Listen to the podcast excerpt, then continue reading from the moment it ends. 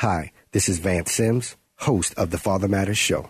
I would like to personally invite you to our fifth annual Court and Custody Conference, Thursday, March 17th, hosted at River of Life in Phoenix, Arizona. For more information, log on to fathermatters.org.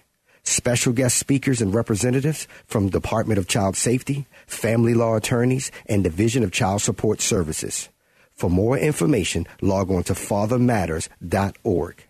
Topics include how to find the right attorney, divorce and separation, child support and visitation, modification of child support, and much, much more. Don't miss this powerful day, Thursday, March 17th. Log on to fathermatters.org.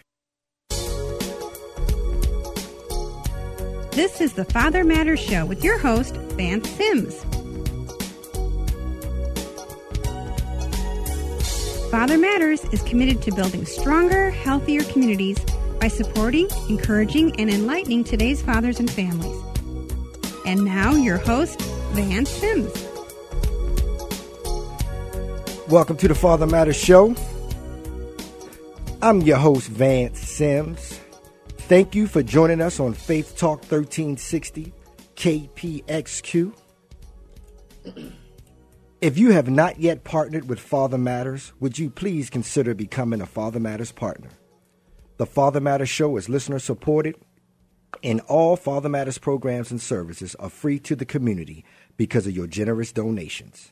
For more information about donating to Father Matters, log on to fathermatters.org and click the Donate to Father Matters icon.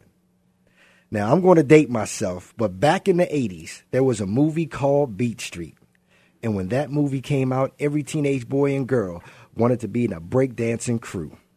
Fast forward 20 plus years, we now have Beat Street AZ.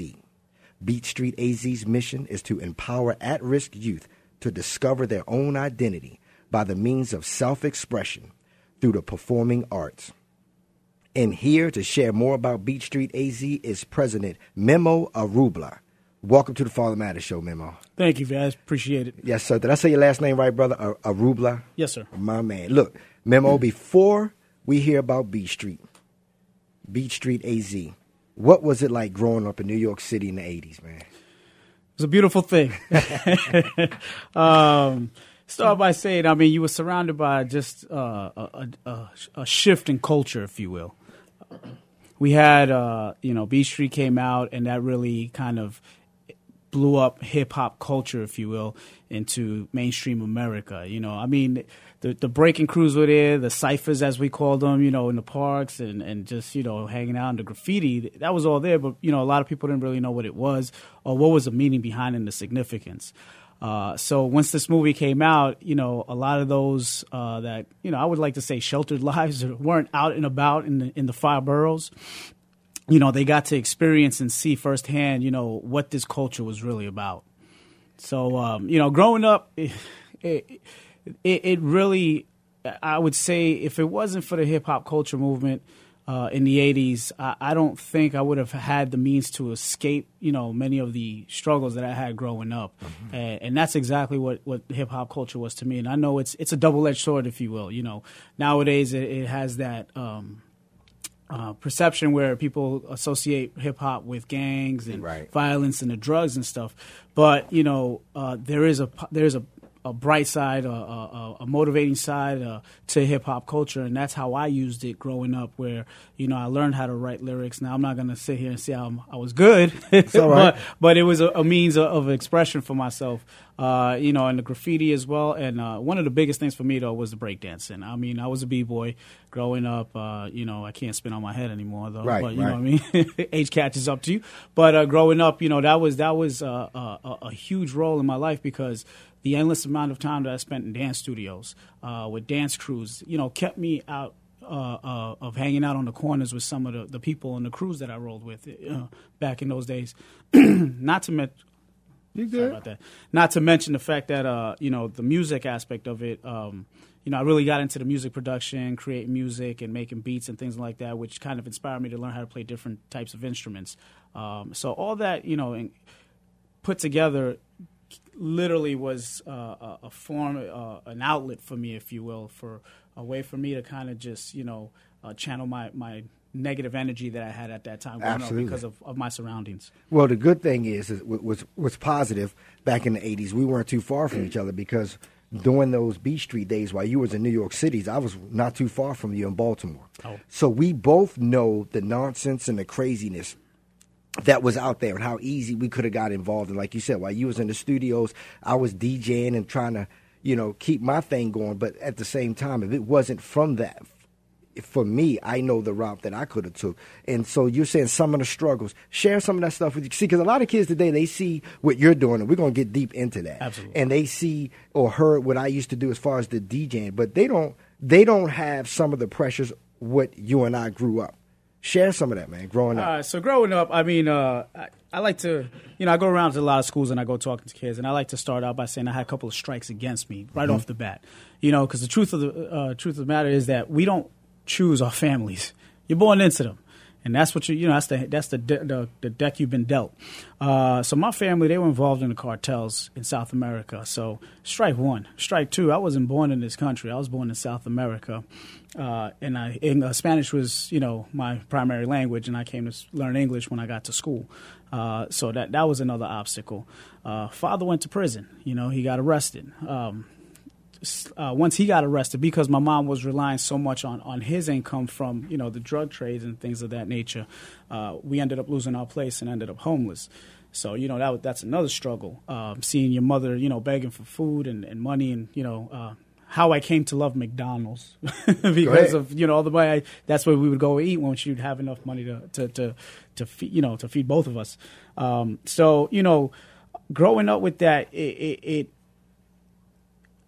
the pain that you feel is uh, you know even for an adult to go through homelessness or any of those those kinds of struggles you know the violence and the drugs and and things of that nature it's hard to cope with you know Mm-hmm. and, and what do they do is usually we we, we turn to a vice uh, and nine out of ten times typically that vice is either going to be alcohol or drugs because it makes us forget and amass the pain and and you know it's kind of our escape at that moment Go ahead, man. You good? Sorry. So, uh, with growing up around all that, you know, I, by the time I hit my teenage years, I was, you know, I mean, I was an angry kid. I was angry at the world. Yes. Not to mention the fact that I was a short guy. You know, I'm still short, and so you know, I got not that I say I get picked on, but you know, I had a complex. I had a complex growing up because of my height, and so you know, as a teenager trying to figure your way through life and say, hey, you know, how how do I deal with all this? Um, you know, I had a very very dark side to me, if you will, and then uh, and then I became a father at the age of sixteen. So you know that was another one. so it was just Sh- like sh- share a little bit about that and see see Memo. This is why I'm glad I got you on the show because the listeners all over the country know we real and the pe- the guests that we have on is real. And the thing is, a lot of people see what I'm doing today. They see what you're doing today. And I'll, I'll I say this a lot. Most people want what other people want, but they're not willing to go through what that person went through to get what they got. And there's a lot of moms from all over the country that email me and say, you know what, when can you talk about I, the sons and the mothers and sons and my son is growing about his father and the stuff he's in this and he's in that. And sometimes I tell them he's he's finding his way. So you say, oh, he's out here hanging with these guys, and he said because once he will have a wake up call. I had a wake up call. You had a wake up call, and I want these parents, these grandmoms, these moms, these single dads to hear. Because when we get into the Beat Street AZ, this big organization you got going on, we I didn't want to start with that. I wanted to start with letting people know that you could turn your mess into a message. You know what I mean? And you turned your mess, your life into a message, brother. And you're speaking to the hearts of some people right now. You're also listening to some teenagers right now who think uh, this is all I have or I'll never be anything. But you can use the DJing, the b-boying, the, the MCing and the graffitiing in a positive way. And they're to hear from you later on how and what you're doing with that. But let's touch on that, man. You became a dad at 16. I, I became a young dad at 22 out of wedlock, but I was practicing being a dad since 14 myself. You see what I'm saying? I, it just took until 22 for me to realize I'm dropping that seed. So go ahead and share that with you. So I mean, and that's an interesting dynamic. I like how you just you just touched on that. Um, you know, you kind of were practicing already to be a dad, and I kind of felt that too because of the absence of my father. I have younger siblings. I'm the oldest, and you know, I was kind of thrusted that responsibility as like you're gonna watch your brothers, you're gonna make sure they do. So you know, I had the reps, if you will, to a certain extent. I mean, granted, at 16 years old, you still trying to figure life out, let alone trying to raise another life. Um, so uh, I'll be honest with you. When I got the news, you know, I was already broken up with her. When I got the news, I broke down. I cried. I mean, bottom lip quivering, snot bubbles coming out. Like I was crying. You know, it, it, it was it was at that moment I thought literally my life was over, just because of the fact that everything else that I've been through. You know, I said, you know what, this is it. This is the straw that broke the camel's back. I'm done. Um, but it's interesting. Um, I didn't. I'm not. I've had positive people in my life, but I can't honestly say I've had an actual role model. And for some of those kids out there that, you know, and some of my students that I work with, you know, they don't have that. They don't have. Um, so my approach to that was, you know, I kind of just picked and selected certain people, how they handle certain things, life situations. Let's stay away from the celebrities. Let's stay away from the people that we don't know. You know, you only see a certain side of them in terms of how they're glorified on TV or in the media or whatever the case is. I chose people that I knew, such as teachers, uh, maybe somebody that was just trying to be a mentor to me at the time. You know, these were the people that I looked at. I said, you know what? I see how you carry yourself day in and day out. I see how you you you handle adversity. You know, those are the types of things that I started kind of really like just analyzing, if you will. Um, and in that process of analyzing, you know, and it's, it's interesting, uh, you know, you're saying to talk to these kids uh, right now, and, and, and, and if they're listening, you know, I had this conversation with my son last night because he's going through a lot right now. He's 16 years old. He's going through a lot right now. He's now the age you were when you had him. Exactly. Speak on it. Yes. So uh, he's going through some emotional turmoil because I'm I'm I'm his I'm his stepdad, but in my heart, that's my son and and you know his his biological father is really non-existent. So so we're not talking about your biological son no, right now. We're no, talking about your step. Go ahead, because I want to hear about your biological so, son too. So with my stepson, you know, with my son, but uh, last night you know, my wife calls me and she's like, "Hey, listen, you know, he, he's going, he, he's not talking to me. He's out. He's been sitting outside for an hour, and I already know some of the things that are going on in his, you know, with the struggles he's got. One has to do a lot with his biological father. The questions there. He has a bunch of siblings he doesn't even know yet. So, you know, I went into his room last night and we and we talked about it, and and my message to him was basically this, man. You know, listen, you going you're gonna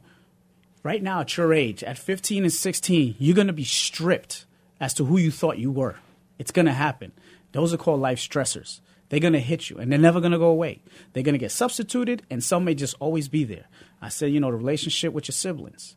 You thought you had that under control, but it got stripped away because, you know, mom on the other side was like, nah, I don't want you talking to him anymore. You have no, and I said, you can't feed into that, into that monster, into the, and the monster is the things you can't control in life, man. If you can't control it, don't feed into it. That's it. It is what it is. Channel that anger channel that anger through other avenues such as you know performing arts. Write some music. Write some lyrics. Write a journal. You know what i mean? And you know my, my, my thing to him was i want you to do this man. I, I want you to take a book. First page. Put yourself at 60 or 80 something. You're dead. You died. It's your eulogy. You're going to write out your own eulogy and you're going to talk about what you want somebody at your funeral to say about you. Write that out. All, all every, your legacy. What did you do? What you accomplished in your life. After you're done writing that down, turn the page, and now you're going to start writing everything you're going to do to accomplish everything you've written in that eulogy. I said that's a plan. That's how you approach life. You don't you don't sit there and complain about the things you have no control over. Because one of the biggest things that my father instilled in me was you don't use your obstacles and, and, and the things that you know your, your your trials and tribulations as a crutch in life as an excuse. And I kind of hear that. That's very common. You know, oh, you know, I'm mad because you know my dad's in prison or you know he's non-existent or my mom's a, a crackhead or whatever the case is. You know, I, I hear this from a lot of kids, and not to say, hey, I'm not downplaying your situation whatsoever, but if you're gonna feed into it, I guarantee you're gonna head down a dark path, and eventually you're gonna become the thing you most hate. That person. So you need to start, you know, you need to start, you know, realizing this is a perfect example that you got in front of you to do all the things that you don't want to be. So, you know, and, and that's what we talked about. So, uh, in, in, retrospect, in, in, in, my life, you know, that's what I did. I, I, t- I used that as an example with my father, my family, and I, I, took it and said, you know what, this is not what I want to do. And then when my son was born, when I became a father, that was a motivation to say, I don't want to be the same role model my dad was for me at that moment in time for him. Don't you go nowhere. You're listening to the Father Matter Show with Vance Sims, and today's guest is Memo Arrubla, president of Beat Street AZ. We'll be back after this. Everybody wanna fall in love tonight. Hey, Father Matters Show family, will you show us some love? We want the Father Matters Show to be your community and family resource program by providing you right now answers for right now issues. Become a Father Matters Show champion by liking Father Matters on Facebook. If you miss us Saturday night, log on to blogtalkradio.com, soundcloud.com, or fathermatters.org and share the Father Matters Show with your friends and family. Thank you.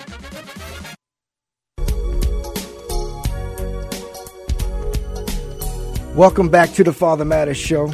Hey, mark your calendar for March 17th for our fifth annual Court and Custody Conference.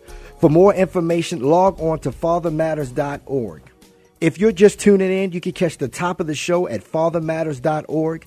Also, catch the Father Matters Show nationally every Tuesday at 10 a.m. Mountain Standard Time by logging on to blogtalkradio.com or catch our archive shows anytime worldwide at soundcloud.com. We've got Memo Arrubla, and we getting deep here. If you if you have a teenage boy, teenage girl, have them listen to this show. You are a parent, been concerned about your teenagers. This is the show you've been asking for. So when you email us saying talk about this, talk about that, we bring the guests, we bring the professionals, we bring the ones with the knowledge. Okay.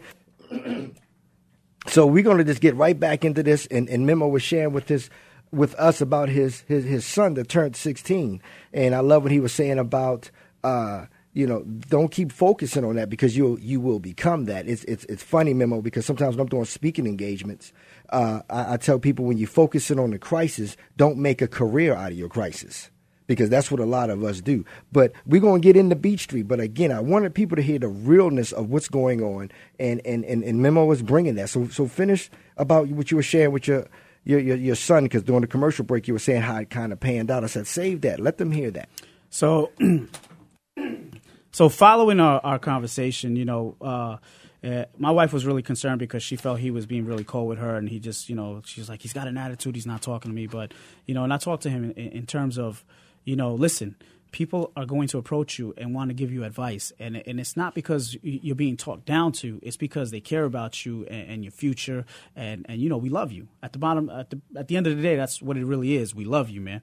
So uh following our conversation you know he gave up got up gave me a hug and then uh you know without me saying anything went into the room and, and he gave his mom a big hug and he apologized to her and gave her a kiss. And you know that spoke volumes because um that's the hardest part is accepting or or listening in and, and saying, you know what, this person that's talking to me right now, they right, they have a point, and uh, I love that he did that because to me it was like, all right, I got through you, and and now it's it's a matter of how you gonna handle the situation moving forward, and and and slowly developing into a man. See what I love. There's two things I love about that. One, you was able to talk to your son, and two, what I really love about that Memo is that he listened because there's something that's going on. I say this a lot to people. There's something going on called the generational divorce. And the younger men, the younger males, those late teens through their 30s, don't want to talk or ask questions to the men in their 40s, 50s, and 60s. But if we would go to them, we would realize they didn't already been through what we've been through. And they would say, hey, Vance, hey, Memo, don't, don't even go that route. Because let me tell you what's going to happen to you if you go that route, because this is what happened to me. But the older generation is waiting for the younger generations to ask. But the younger generations in their mind, they know so much, man. You know, and what I'm loving about this is that your son listened to you. And leading up to uh, uh, uh, Beat Street AZ was powerful about this. I think what made it easy for your son not only listen to you, but why these this young generation that you're working with, you've been where they're at, bro. Absolutely. And and see, sometimes people say, "Man, look, I don't care because you got a certificate on the wall that says you got a PhD, a master's degree, or a bachelor's, or whatever." Which is great. I'm not knocking that at all. But what I'm saying is, some people just want to say, "Man, save the big words. Tell me how you got through what you went through."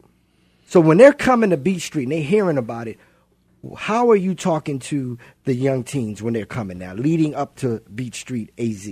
One word can define it one word can simply define it, and that's patience.